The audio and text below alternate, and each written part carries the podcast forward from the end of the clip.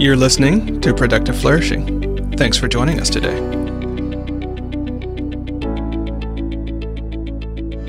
That was a little bit scary to me at first because I didn't want to say to people, hey, I am thinking about projects outside of the abundant artist because I didn't want my audience, one, to think that I wasn't serving them or that the abundant artist was going to go away or anything like that because it, it's not like i still love that business but i didn't want people to think that i wasn't serious about that. Everything that's come up so far has just been a result of me having essentially very personal or one-on-one conversations with people. This is i think yeah this podcast would be like the first place that i've really publicly said hey this is what i'm doing. This is what's going on. So it's been really interesting to see where that goes and and where i think i'm going to go is not necessarily where the wider world sees me going and i think that's i think that is super interesting. That was cory huff author of how to sell your art online and creator of the abundant artist. He joined me on this episode of productive flourishing to discuss how to think through whether to start a new business jump to another project or to not grow your business as you consider dimensions of your life that you'd like to advance. He's come into this conversation after a year of striving to scale his business and learning the hard, and perhaps only way, that the abundant artist may not be a massively scalable business. Since we're also close friends, he also knows some of the work I do that doesn't end up on social media, as well as some of the opportunities I've decided not to do, even though they seem to be the next logical step. From this conversation, you'll see the unconventional guides we use to determine what to pursue next and how to weave what matters most into those next projects. I'm Charlie Gilkey, and this is Productive Flourishing. Welcome to Productive Flourishing, where we explore how to do the work that matters so you become your best self in the world.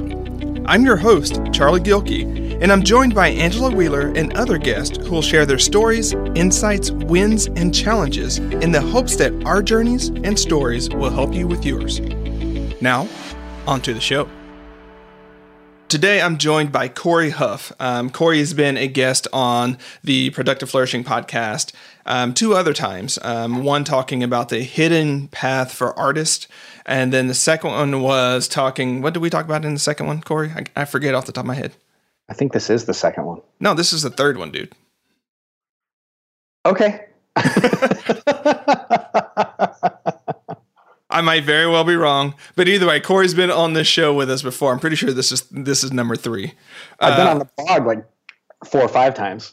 Yeah, but anyways, yeah. Cory and I, um, great friends. We do a lot together, but we were sort of jamming on some different business opportunities that we had come up. And he said, you know, that would make a great podcast. And I was like, you know, that would probably make a good podcast episode. So that's what we're talking about today. And the basic point or the basic sort of point of departure that we'll be going from is how do you, as an entrepreneur, decide when it's time to start a new business or if this new idea that you have is actually a new business or how not to start a new business when you have so many other what seem to be like new business ideas. Does that about cover it, Cory? I think that about covers it. That's uh, I'm I'm gonna start a, a podcast called Creative Dilettante or Professional Dilettante, and it's just like just gonna be like all the different business ideas I have, and and I'm just gonna like start a new business idea every podcast. There we go. And then give it away to somebody like who wants it? Because if you want it, clearly I can't run this. So I can't run it. So I started a podcast about it because that's apparently what you do.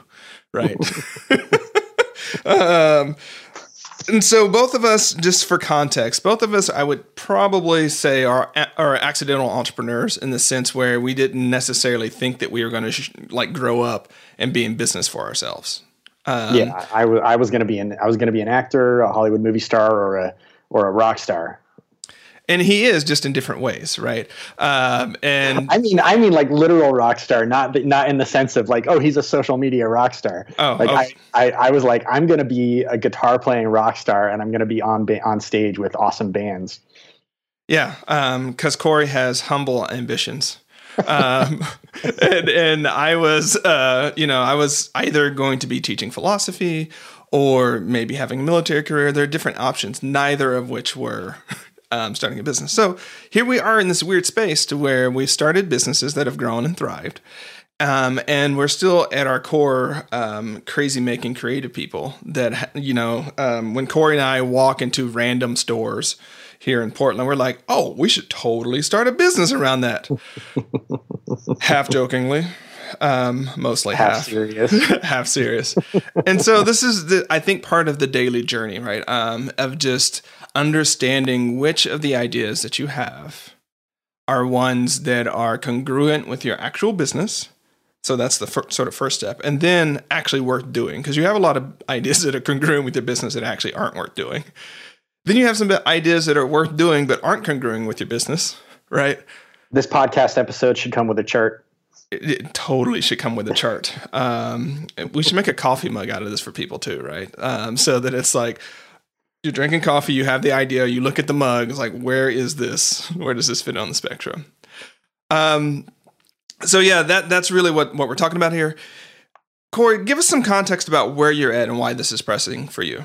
Yeah, sure. Um, I think this conversation grew out of the fact that I I have deemed 2017 my pivot year.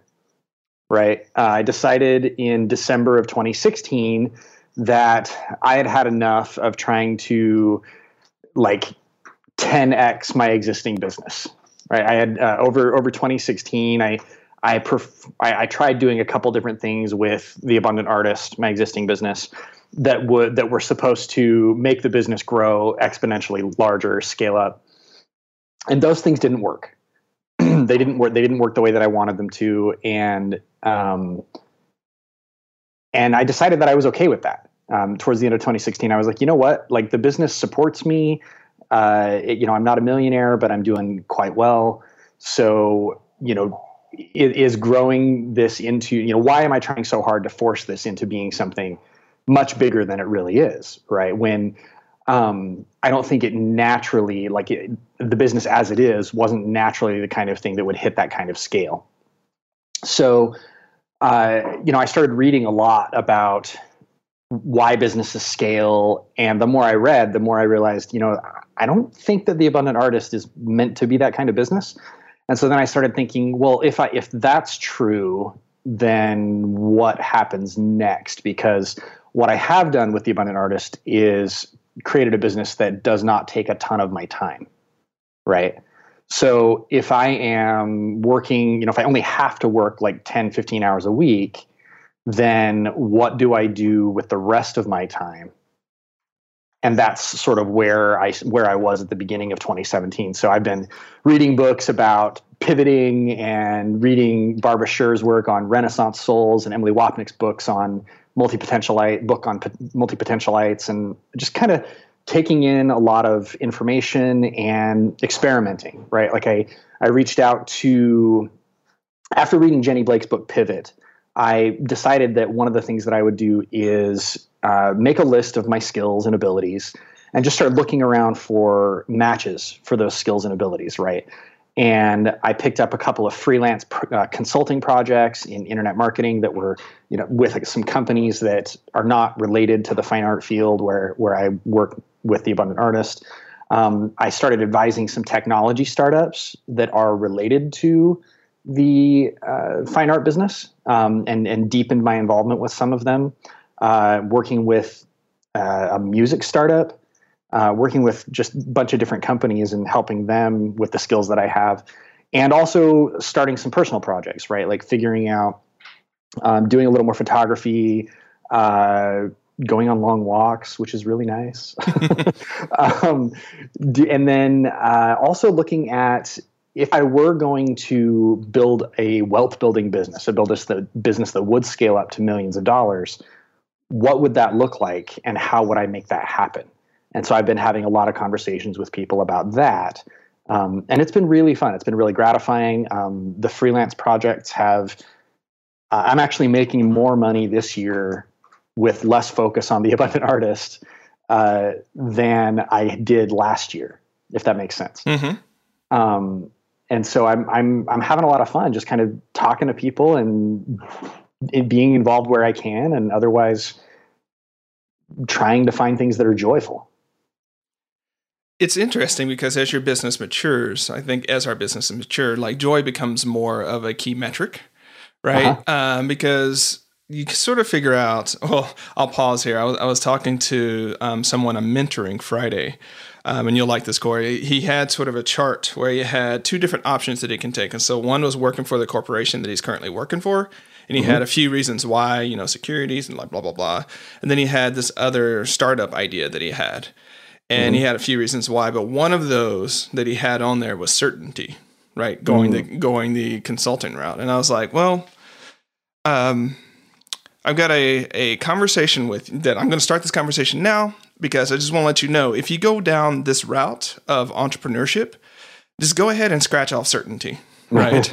um, as as something that you'll have. Um, and this is something I've been talking to a lot of people about. Is there's this trade off between, or what people say is, I want more clarity, mm-hmm. but what they really mean is, I want more certainty. Mm. Right? I want more certainty that what I'm doing is going to lead to X result. Mm. And mm-hmm. um, in the world of business, you don't get much certainty, right? In that way, yeah. you can get clarity. You know what you're doing. You know that it makes sense with your business. You know that it serves people. You can be really, really clearly aligned, but you still won't have certainty. And so I think he made that same same thing, except for in reverse, right? Where he said certainty, but he meant clarity. And I was like, if you mean clarity, great, right? Because you can wake up every day and be on fire, but you have no idea how the hell it's going to work out, right? And so the reason I say that is is as you go along, I, I think a lot of us start businesses because we think it's going to have certain outcomes, mm-hmm. and they turn out not to have those outcomes. And it's not that the they're less than right. It's mm-hmm. just that you realize a certain thing. Like you and I are both talented enough people that if we wanted high incomes as a key metric, like there's probably corporate jobs we can do to do mm-hmm. that, right? But there's these other things of joy and creativity and adventure and sort of being able to mul- do multiple projects. Mm-hmm. Um, and yeah, so joy becomes a pretty big factor. Um, yep. And I think when you let go of the idea that you're going to retire, like, and you realize that retirement is a busted concept, right? Yeah. Um, you're like, well, shit, then why am I going to put off like, why am I going to like suffer for the next 15, 20, 25 years doing something I don't want to do? Yeah. So that I can then do something that I do want to do when I can do the things that I want to do today. Done. Done. um, and I think as you go into that though, um, I think what you have to watch out for though is there's so much bias in sort of the business and sort of startup land for scale, scale, scale, scale, scale. Mm-hmm. Like mm-hmm. scale, yeah. scale, scale, scale. Who gives a shit if you're happy? Scale, scale, scale, scale, scale, right? Well, that's that's what happens when you have investors, right? Investors want, you know, in in the VC world, you want three, five, ten, ten times the money you put in. So in that case, you have to, you know, you have a, an obligation towards your investors to to make that kind of money, and that can be a good thing if you're building a business that naturally has that ability and uh, you know aligns with what you want to do. But i think that's why you see a lot of uh, companies achieve scale and the founder gets ejected right? Because either the company gets big enough that the founder no longer has the skill set to run it mm-hmm.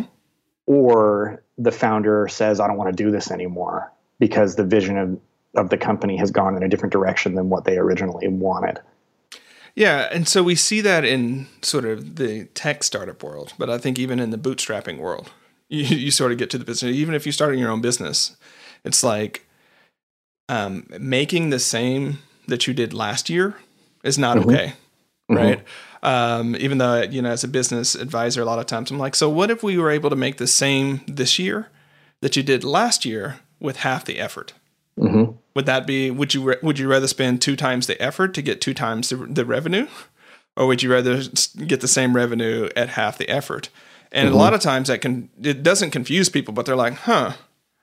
I haven't thought about those different ways we might go along because the bias and the drive is always more money. Mm-hmm. But it's not what you make, it's what you keep. and how hard you have to work to get what you keep. Yeah. You know. And one of the things that I uh, have worked on that I'm starting to learn is how to keep my money. I think that's a, I mean, that that's a, you could do a whole other episode of this show on that, on how to keep your money, um, because that's a new skill that I'm working on. Yeah. Um, secret number one: start from the perspective of you already have what you need, and you turn mm-hmm. out that you'll save a lot of money. right. um, you mean I don't need that new car to make myself happy?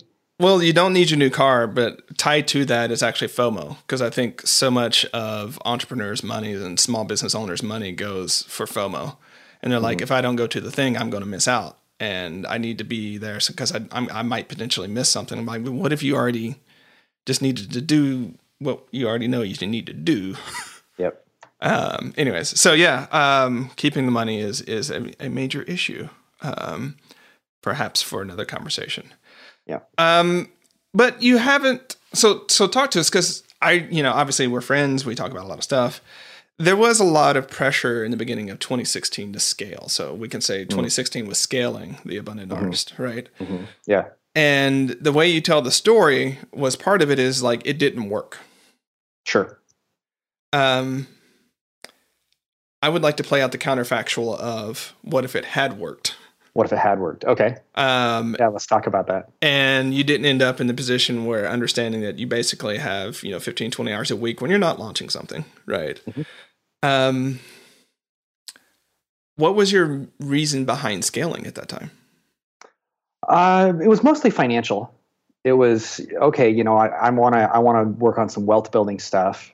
Um, there was also an element of how can I reach more artists um, when I say it was mostly financial, I think that's not true. I think I think the the big impetus was how can I reach more artists and help more artists quit their day jobs um, within the context of what I'm doing at the Abundant Artist, and so so that was the impetus. Was that was that the answer to your question? That's the impetus. Yes. Yeah. Um, so then I think where you're, maybe where you're going next is why did I try those things, or or what about those things did I think was gonna was gonna work? Well, why did you try those things? So mm-hmm. one, and the second thing is, did you let go of the actual impetus? Mm, okay, so did I let go of the impetus? No. Uh, I, I still want to reach more artists, and that's I'm glad that I still have that that that drive because it's driving some of the things that I'm working on now. But uh, the things that I tried, um, you know, just briefly, one was I tried to put on a really big conference. Right. I tried. I was like, I'm going to do one of these big conferences where a thousand people come and uh, we're going to have this big this big rah rah session, and it didn't work. Um, our particular audience, fine artists, there's no culture within the industry of doing a big conference, right? Everybody meets in small groups locally to where they are. Um, so I learned I learned I lost some money putting that conference on, and uh, learned that artists want to meet locally in small groups. Um, so we're I'm doing some of that right. Like I've traveled a bunch this year, uh, and I will continue traveling this year, putting some of those together. There's my cat. He wants to say hello. um, and then um, the other thing that I tried was we tried to put together a um, a marketing agency for artists, which was, you know, it's different from an art gallery in the sense that an art gallery is really, uh, you know, they take 50% of what the artist earns and they handle basically all of the marketing. And what we were trying to do was create a uh, marketing business that artists would, where the artists would hire somebody and and they would just handle the marketing stuff, not anything else. And um, it just didn't work out. There, even the artists who were already generating lots of revenue um, didn't want to hire somebody to hand over their marketing because, again, it's just unfamiliar. They're just unfamiliar with the concepts of paying somebody that much to do stuff for them. So uh, that was that was sort of the gist of the things that didn't work out.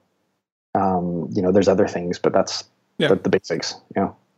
So first off, I want to applaud like public being public about the things that did not work out because so much of the you know business marketing show is just talking about the stuff that did work and uh-huh. not necessarily like, oh, that was um, six months of my time and about 15K and it did not work. Right. um, but, you know, there's an interesting thing here, and I think is what you learn. And it kind of goes to that point. How do you know whether to pivot or stay within your own business or do something completely different? Is mm-hmm. um, there are the Rumsfeldian quote you guys know I love this, right? So there are the known knowns, they're, they're the known unknowns, and then they're the unknown unknowns. Use it all the time because it's br- it's brilliant, right? Um, there are some known knowns, right? And one of the things that you have to think about as a entrepreneur, someone thinking about doing something different, is how ready is the marketplace for this? And mm-hmm. I think there's sometimes we ask that question.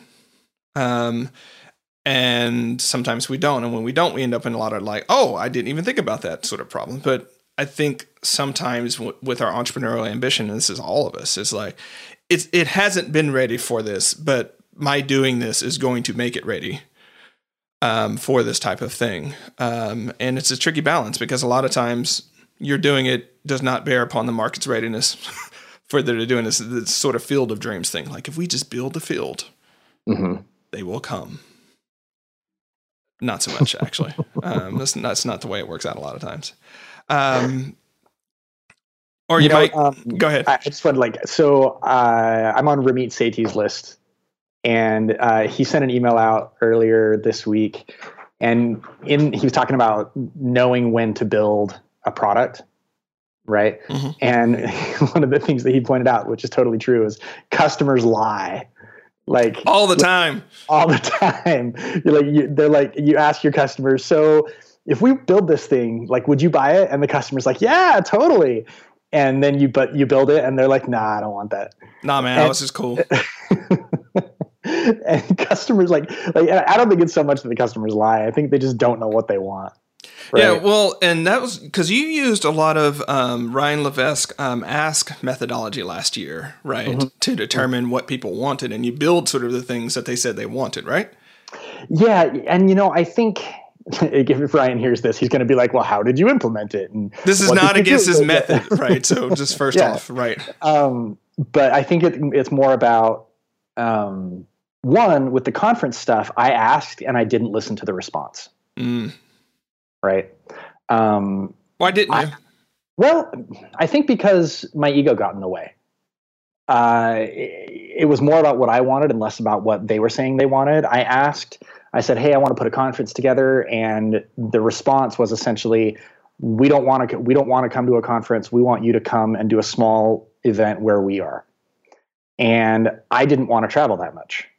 I didn't want to figure out the logistics because I hate figuring out travel logistics.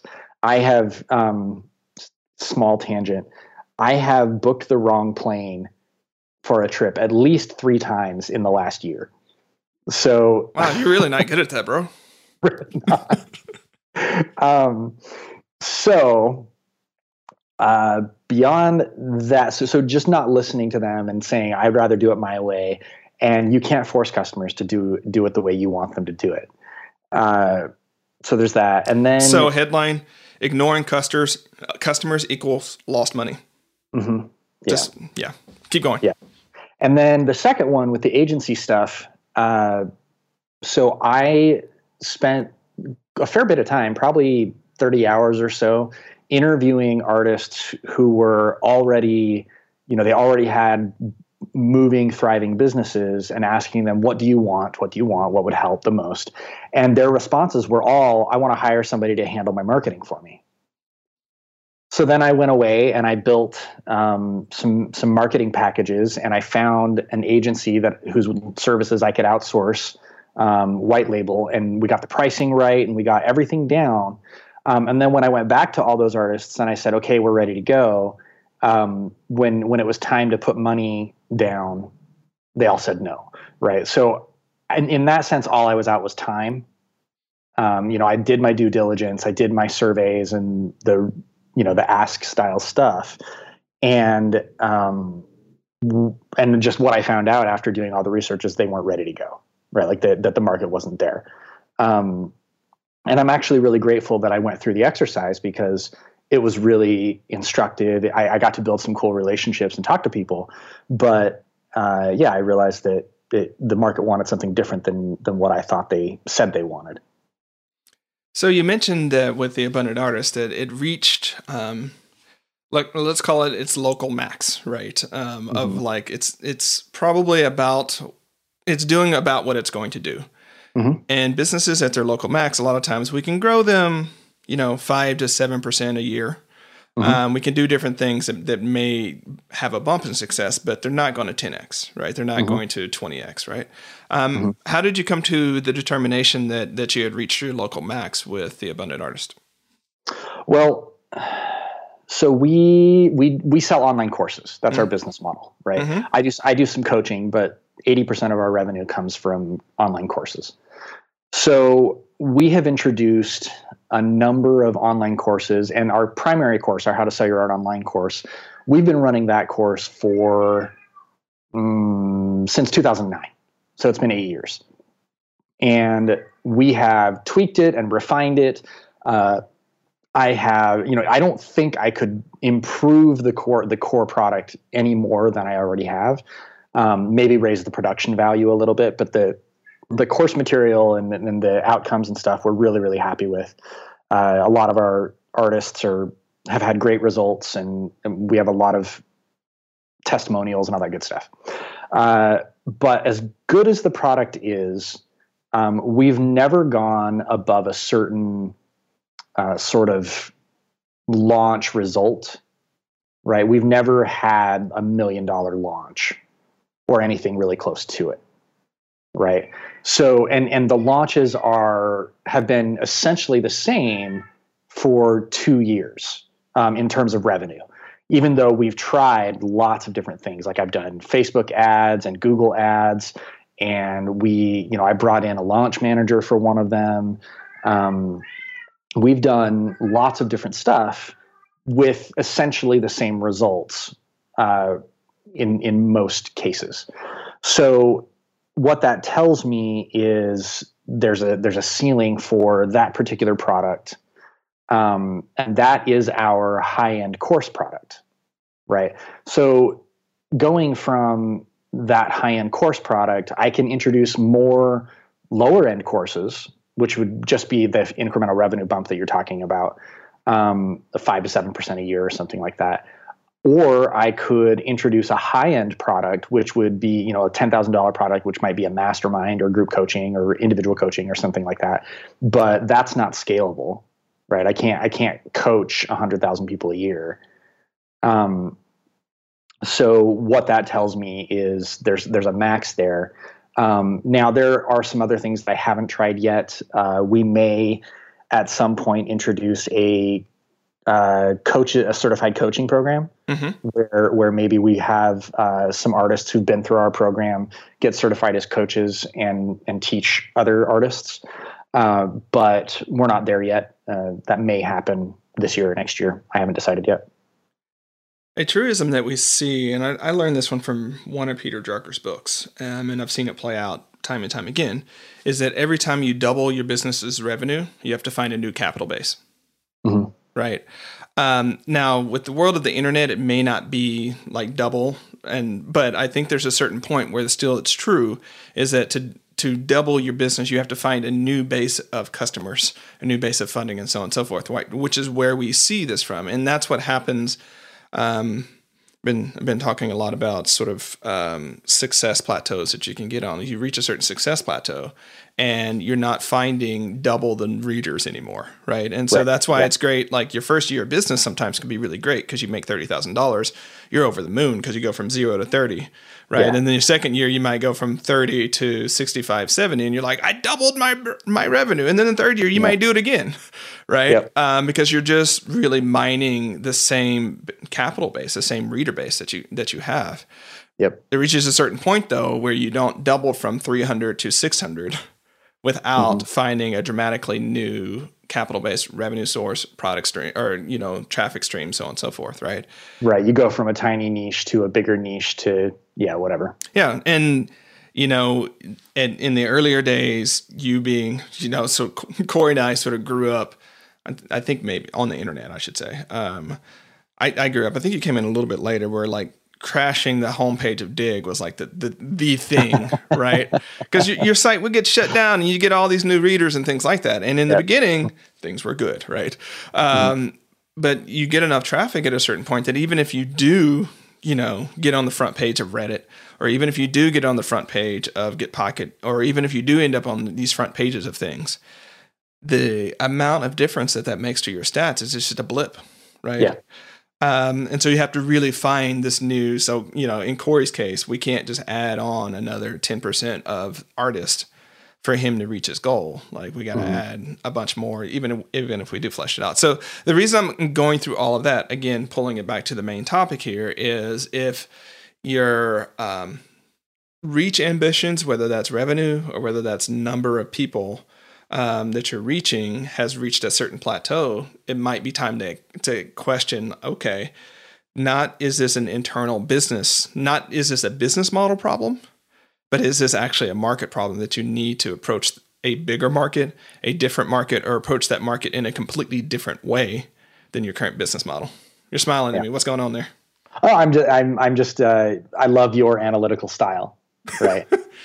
I love like your brain naturally defaults to okay, what are all the pieces and how do I make a framework out of this and where's my list of learnings? I love that about it's, you. It's how I roll.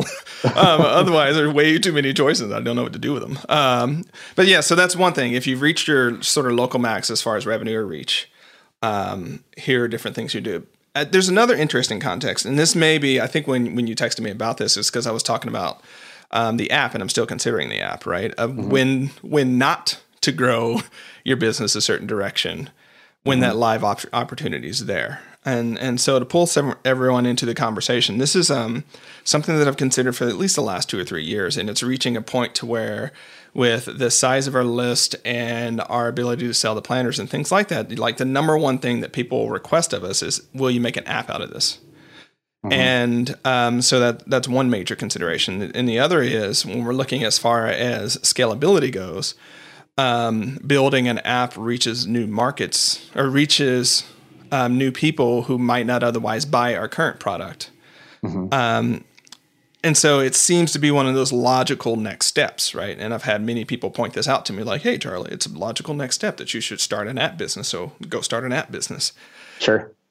And um, hitherto, and I'm still at this place where I'm like, I don't know that I want to go that route. Um, yep. Part of it is just like, I have worked with enough companies to know that starting your own app business, it's, it's not just adding on to your current business, it's its own thing, right? Mm-hmm. It's its own sort of thing with its own dynamics. And if we launch an app, um, or you know that sort of that sort of software as a service product, we immediately become in competition with Basecamp, Asana, and OmniFocus. At least right. those three, which yeah. I'm not saying we couldn't beat them. I'm not saying we couldn't carve out our own little segment of the market that they're not serving because clearly people are buying something that's not working from those different things. And right. you roll right into this sort of, all right, you're in competition. But the biggest thing, and Cory knows this, so I'll just bring everybody this, is that to do it, we would need some initial seed money. Mm-hmm um, to do the coding, and that's about you know forty percent of of the revenue that we need. The other sixty percent is all the marketing, all the things it really takes to get it in the market and take it to market.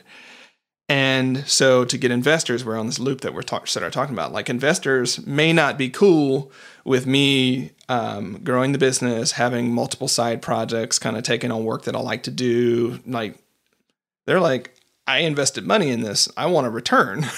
Yeah. Right. You've got five years to 10x this thing, man. Right. Yep. You, and so in our in our sort of pathway in our models, it would be five years to roughly five mil. Yeah. Right. Is is what we would need to hit. And I'm like, I don't know whether I honestly don't know. I've been sitting there thinking about this while. I don't know whether it's a matter that we can't or that I just don't wanna. Yeah. Right. Um, and I was talking to a colleague about this the other day, and I was like, so here here's how this is laid out for me. I'm currently working on projects that I want to do and that I know make sense, and that um, yeah, they just need to be done. So there's that clarity about that. This is one of those I'm not sure yet. And so for me, it makes more sense to finish the things I know about and that clearly drive things than to add on this new thing that I'm not sure that I want to do mm-hmm. um, that's going to um, require me to focus in a way that I don't know that I want to.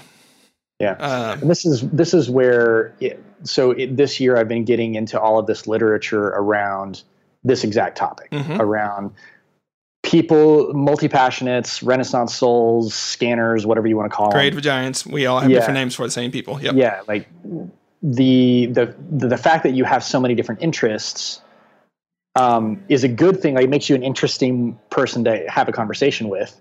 Um, but it also can get in your way when it comes to building a business, right? Building there a certain are, type of business, especially. Yeah, yeah. Like if you, especially if you want to build something that's going to scale up, it can get in the way. Um, but even just to to a lesser extent, like I, I work with artists, and artists are like the classic version of this. They, you know, I paint in five different media, and I make paintings and sculptures, and I also uh, make bowls and you know like all, all kinds of different stuff. Really hard to even build a little niche hundred thousand dollar business uh, from if you're if you're doing something different every single day. And I don't know, I don't know what the uh, trigger point is or what the mechanism is for deciding how you go from one project to the next and I don't I don't even know if there is a right answer.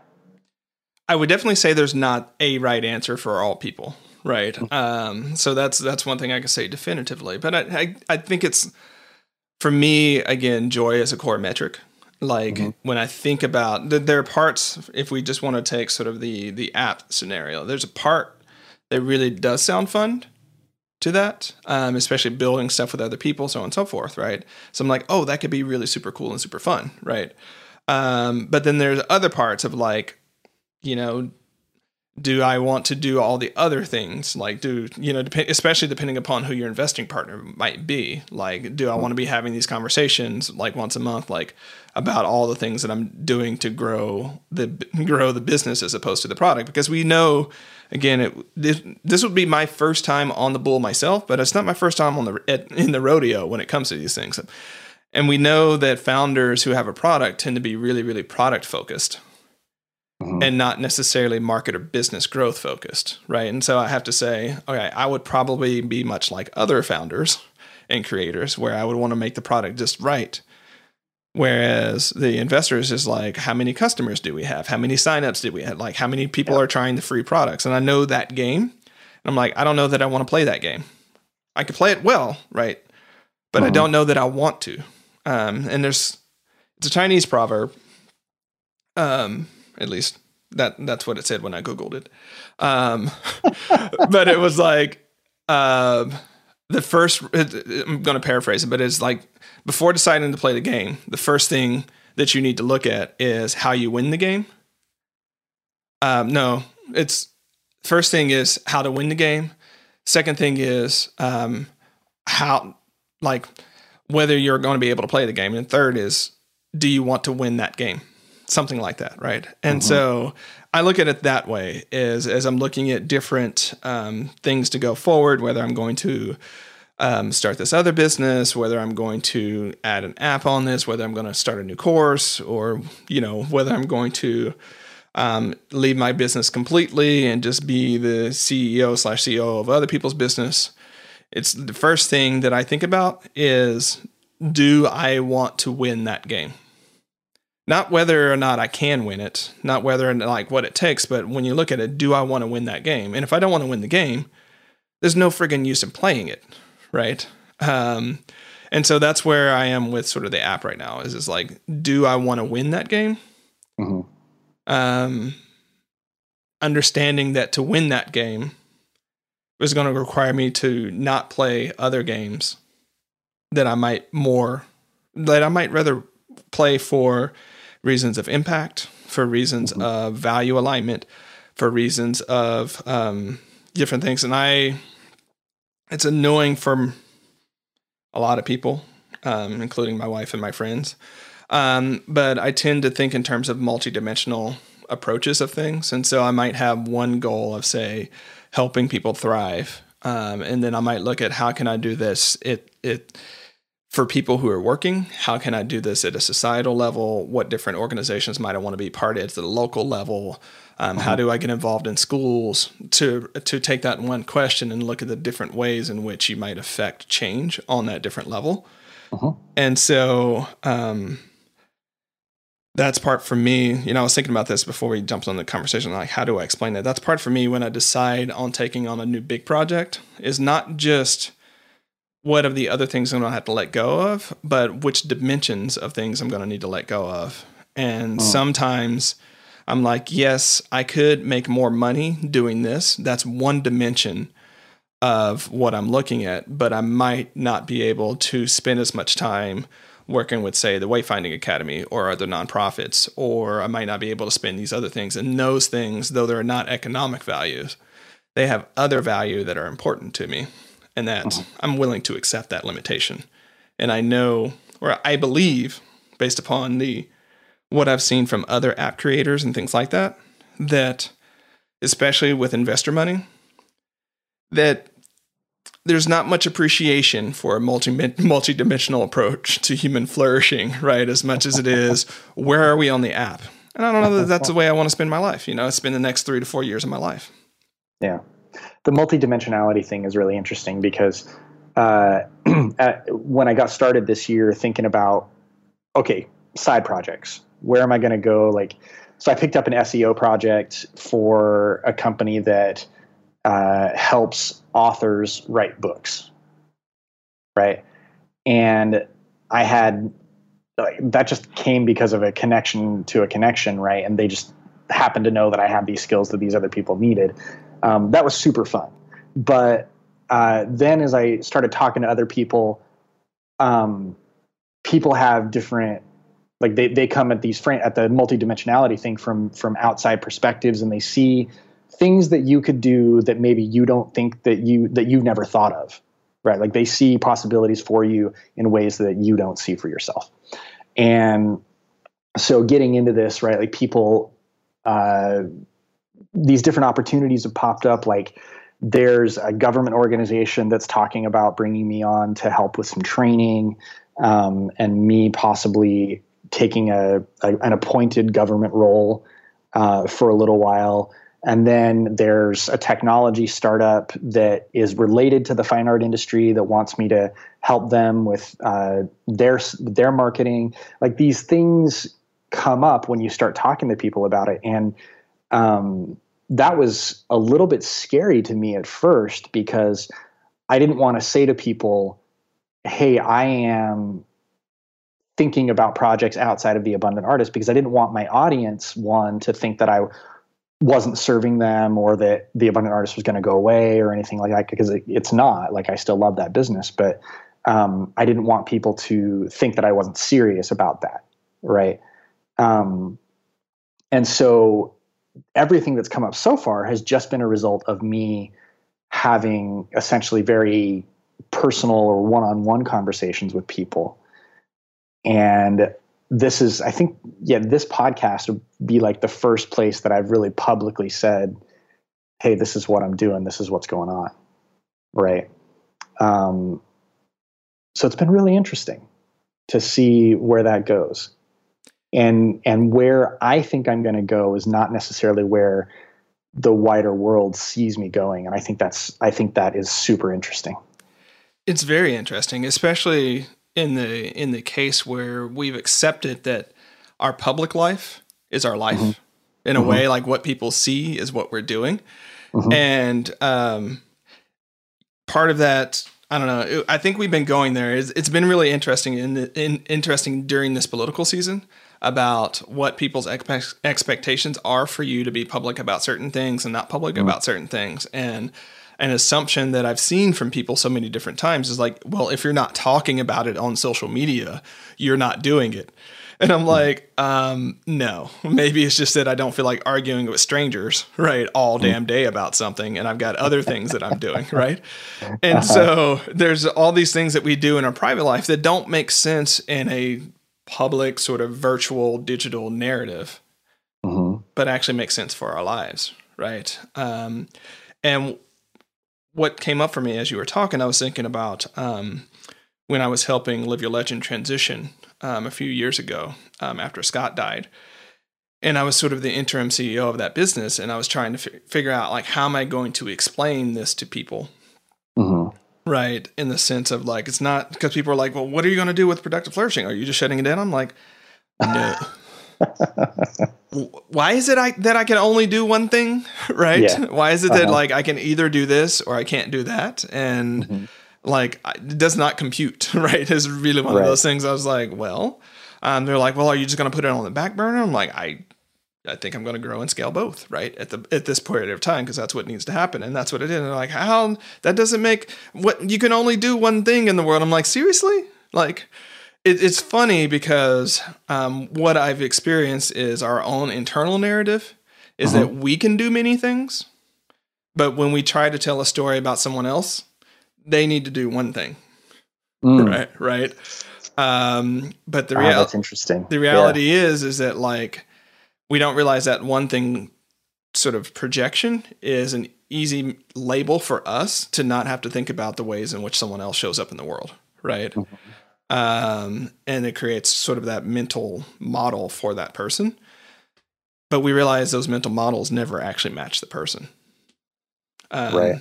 so side riff there but yeah it's that thing is like how do you tell people um, and, well, and I've also had a similar thing is as we've been growing, you know, our platform more, as we're getting more subscribers, as we're getting courses out on Udemy, as we're rolling those out, people ask like, "What are you doing?" I'm like, "Well, I am um, scaling back on services a little bit and growing the platform side of things." And they're like, "Well, are you are you making services go away?" And I'm like, "Why is it?" Why, what's up with the all or none thing? Why can't I not scale it back a little bit or scale it back a lot and still do it with select clients, but grow this? So, Mhm. pulling this back onto the conversation, when you're thinking about new business opportunities, new idea opportunities, avoid the either or scenario, right? Of like, you can either do this one thing or you can do this other thing or you have to start something new. There may be a way for it to be an and scenario. And what I'll say about that is, um, I was talking to some, somebody else about this. Sometimes we add on different major projects Mhm. but we assume that we're going to have the same level of a result with the project that we've now diverted attention from. Mm, mhm. Right? They're like, well, you know, my business should be here because I've been doing it this long. But I'm Yep. like, but really, you've been doing these two or three other things the whole time. So you need to divide you need to divide the amount of time you've been doing this by the amount of projects that you've been focused on. And then you could uh-huh. probably say like if someone had been doing this project, let's say, you know, I've seen this like I've been doing this for 3 years and it's still not like I still can't go full time or I still can't do X, Y, uh-huh. and Z and I'm like, Well, yeah, but you got a day job and you got a wife and kids, and yeah, Yeah, and you've been traveling the world and right all these types of things. Like what Yeah. what are you expecting here? And so just take the amount of time you've actually been focused on that thing and divide it by the number of major projects and then say, "Hey, if you had been doing it in this case, you had three other major things and it's taken you 3 years, like would you have the same expectation for where you are if, you know, um, at one year as opposed to three years. And so that's what I'll say. If you take an and model, you want to adjust your expectations to match the level of effort dilution that you're taking. So if you work half as much, unless you a you a were doing a bunch of stuff that really did not matter for your bottom line anyways, hmm or B, you focus so much more of that extra effort on streamlining your business, making it work, work better, smarter, faster, harder for you. You can mm-hmm. expect that if you were at, you know, 1x and you half your effort, that you're probably going to end up at half x for return of that business. And don't be mad about that per se. It's just knowing going into it that you're probably going to sense or you're probably going to have some outcome dilution because you had effort dilution. Does that make sense? it does. It does. Your the framework brain you have again, um, your analytic part piece. I love it. the The other thing that I've been thinking a lot about is not only like what what I should do and how I should do it and all that, but who should I do it with? Mm. um, I've been essentially a solo business owner for four years now, right? Um, four years ago, I had a job with coworkers and all that stuff, and one of the reasons I started my business is because I wanted freedom. I wanted to be able to decide. I didn't want somebody telling me when I had to be somewhere. I wanted to work on my own projects. Um, and I've really been resistant over the years to hire anybody. Uh, I've been resistant to uh, collaborate with anybody because those uh, freedom priorities and and frankly uh, my control freak tendencies uh, told me do it on your own. Right? And i've been sort of trying to open myself up this year to the idea of partnering with people to work on projects and also uh, yeah like just just finding people to collaborate with. And and i think in my dream scenario i would have a collaborator who was into at least some of the same things that i'm into um, that i could jam on stuff with. So kind of like we're doing now uh, but on a more regular basis. So yeah like finding realizing that i want to have collaborations and then figuring out who i can collaborate with um, has been an interesting revelation. I'd love to hear what you think there, what your thoughts are there. Yeah, I, I think um, think it's ego in the sense where when you come out, you like you want things your way. Mm-hmm. Um, because a lot of businesses get started because um, Cory, you've heard me talk about the two concepts of for freedom and away from freedom versus towards freedom, right? Mm-hmm. And so I think so so frequently people start from an away from freedom. Like I want to be free to be to um excuse me i want to not be interrupted. I want to not be controlled. I want to not have other people mess with what i'm doing right? Mm-hmm. Mm-hmm. and so it's the freedom from sort of approach to it. But you do that long enough and you realize that wait a second but i actually need some freedom too. Mm. right? I need some freedom towards something right? And when you start looking at that um, you've been on the journey long enough to know that there are some severe limitations to doing it by yourself. Like it's it's the Fred Flintstone effect, right? Like the car only uh-huh. goes as fast as you pedal, right? And then once it stops, and you're like, "Well, the car's not going anywhere." It's like, "No shit, you're doing this by yourself." Remember, you wanted that, and you're like, "Well, that's not really what I wanted. I wanted." Right, and that's yeah. okay. It's a part of that development. Um, I'm curious before because I have some different ideas, but I'm curious what role did you publishing the book last year with a publisher or year before? Was it last year or year before? Last year. It was last year. Yeah. Does that bear on your ideas of being open to partnership or does it make it? Tell, tell us a little bit about that. Well, that's an interesting question. Um, you know, working with a publisher is always, I think every author will tell you that working with a publisher is a little bit fraught, right? Like you give up control of your thing and they perceive it and market it in a certain way uh, which may not be 100% in line with what you see it as. Um, in my case, I was pretty happy with the way the publisher saw the book. I was pretty happy with the cover and the design and the collaboration process and everything. Um, I don't like. I don't know if I'm looking for that sort of collaboration again. I think I because that was a very um, business collaboration, right? It was it was transactional mm-hmm.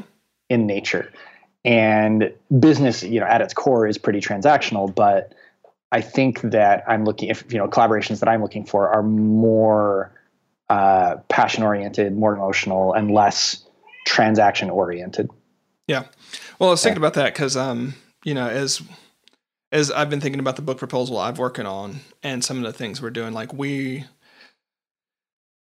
so there are several things going on for for us on productive flourishing side this year but one of mine my thing is like experimenting with partnering with different organizations and things like that to get product and things out so for instance our mm-hmm. last course is on udemy mm-hmm. and that was a play to partner with um, the company um, and you know i've got direct contacts to people that are helping us with it and it's like what is it like to partner in that way with an outside company as opposed to just create the product on my own site and launch it and market it myself and do it all by myself and mm-hmm. playing with that. But then there's also the book publishing, which is in the ideal cases a partnership. Even if it's mm-hmm. transactional, right?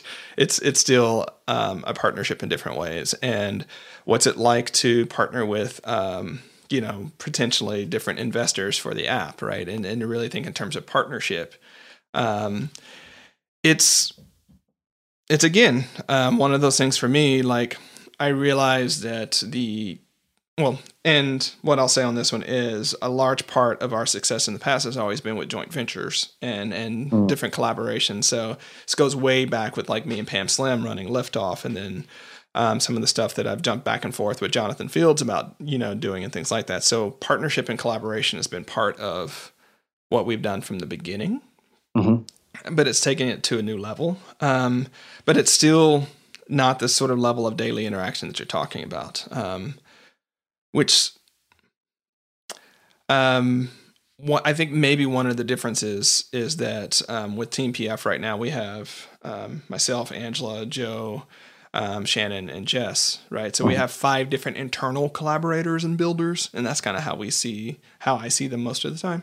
And mm-hmm. so um, so I don't feel the need to go too much outside for that. But if I were right. if I were by myself, and there have been periods of time with PF where like it was largely just me, it was miserable, man. I was just like, I don't want to do this, right? If I um there are other there are other more fun careers to be a solo creative person than mm. running your own business by yourself. And I think that's a that's a factor people people come to because I mean, running your own business can be incredibly lonely mm-hmm. even though you talk to people all day even though like you know you're doing the social thing and even though you're going to all the conferences and things like that it can be incredibly lonely yeah um and lonely for the sense of responsibility that you have mm-hmm. but also lonely because like if you make a decision and like just all that decisional weight is on you right and it's like yeah. i just want someone to help me make this decision please decision fatigue These, is for real. It's a thing, man. It's totally yeah. a thing. And so um, I think that's another aspect to think about with this broad topic of is it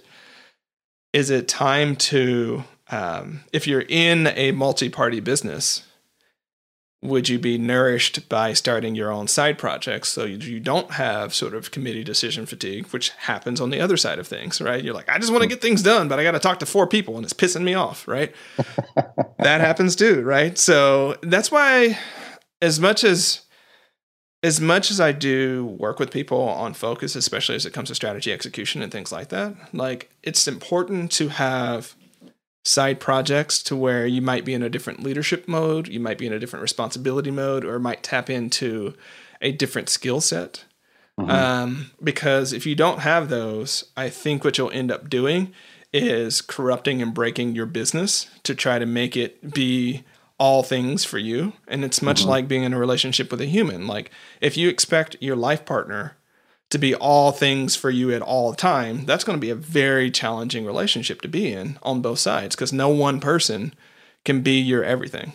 Yeah. And nobody wants to feel like they are solely responsible for somebody's happiness. yeah. Sure. And so I think the business is the same thing. Like if you expect your business to feed all parts of you, um, that's a pretty high like bar for a business to do. Like there are other out, there are other outcomes, and so whether you need to have a um, separate thing that you do on the side regarding politics because you don't want to make your business politically overcharged. That's one one way to take it. Maybe it's you want some really free formed left brain or right brain sort of thinking going on, you know, in another business, and there may be a way to do it. But again, another aspect is another sort of way to approach this topic is um, would starting another project, not necessarily a business, right, mm-hmm. um, give you the chance to cultivate and um, master different parts of yourself that your current business won't let you because that's not mm-hmm. what it, that's not its job, you know. Mm-hmm. Totally. Yeah, some good food for thought today, Charlie.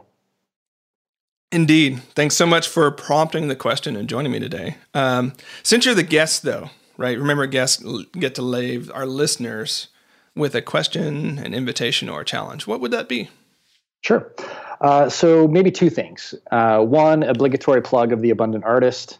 Uh, if you are, if you are uh, a visual artist, a painter, or a sculptor, or somebody whose work might show up in an art gallery, and you are looking for help with selling your stuff, marketing your stuff, getting the word out, making more people hear about your stuff, uh, then you can reach out to me over at theabundantartist.com. And what I'll say about uh, that is Cory is my go-to guy. Like whenever artists come to me and they start talking about art business stuff, I'm like, I'm a business strategist, but Cory is your guy. So if you are that person, I highly recommend you talk to Cory and, and check out his stuff. Thanks, Charlie. Um, and then the second thing is uh, because I am so focused on collaborations right now, uh, I'm open. So if you're like, I would love to partner with Cory on that insert weird project. Uh, I'm open. You know, I, I, I might say no, um, but I, I'm definitely open to the conversation. I'm looking for some creative weirdos and fellow uh, curious people. right on cue. Right on cue. Um, so yeah, you can hit me up. Uh, my email is Cory C O R Y at theabundantartist.com. Alrighty, thanks so much for joining me today, Cory. Thanks for having me. Alrighty, listener. So we just wanted to have a conversation about um, some different ways to think through whether your new idea is within your business, without your business, or something you shouldn't do in the first place. You know, think in terms of is it joyful? Um, think in terms of are, have you set up an either or scenario? Um, also, think in terms of whether this new thing allows you to cultivate and master new skills and dimensions of yourself that you find important to your flourishing. Until next time, stand tall. Thanks for listening to Productive Flourishing. To get more resources that'll help you finish the work that matters and be your best self in the world, head on over to productiveflourishing.com. If this episode warmed your heart or got your wheels turning, we'd really appreciate it if you'd leave a review for the podcast on iTunes.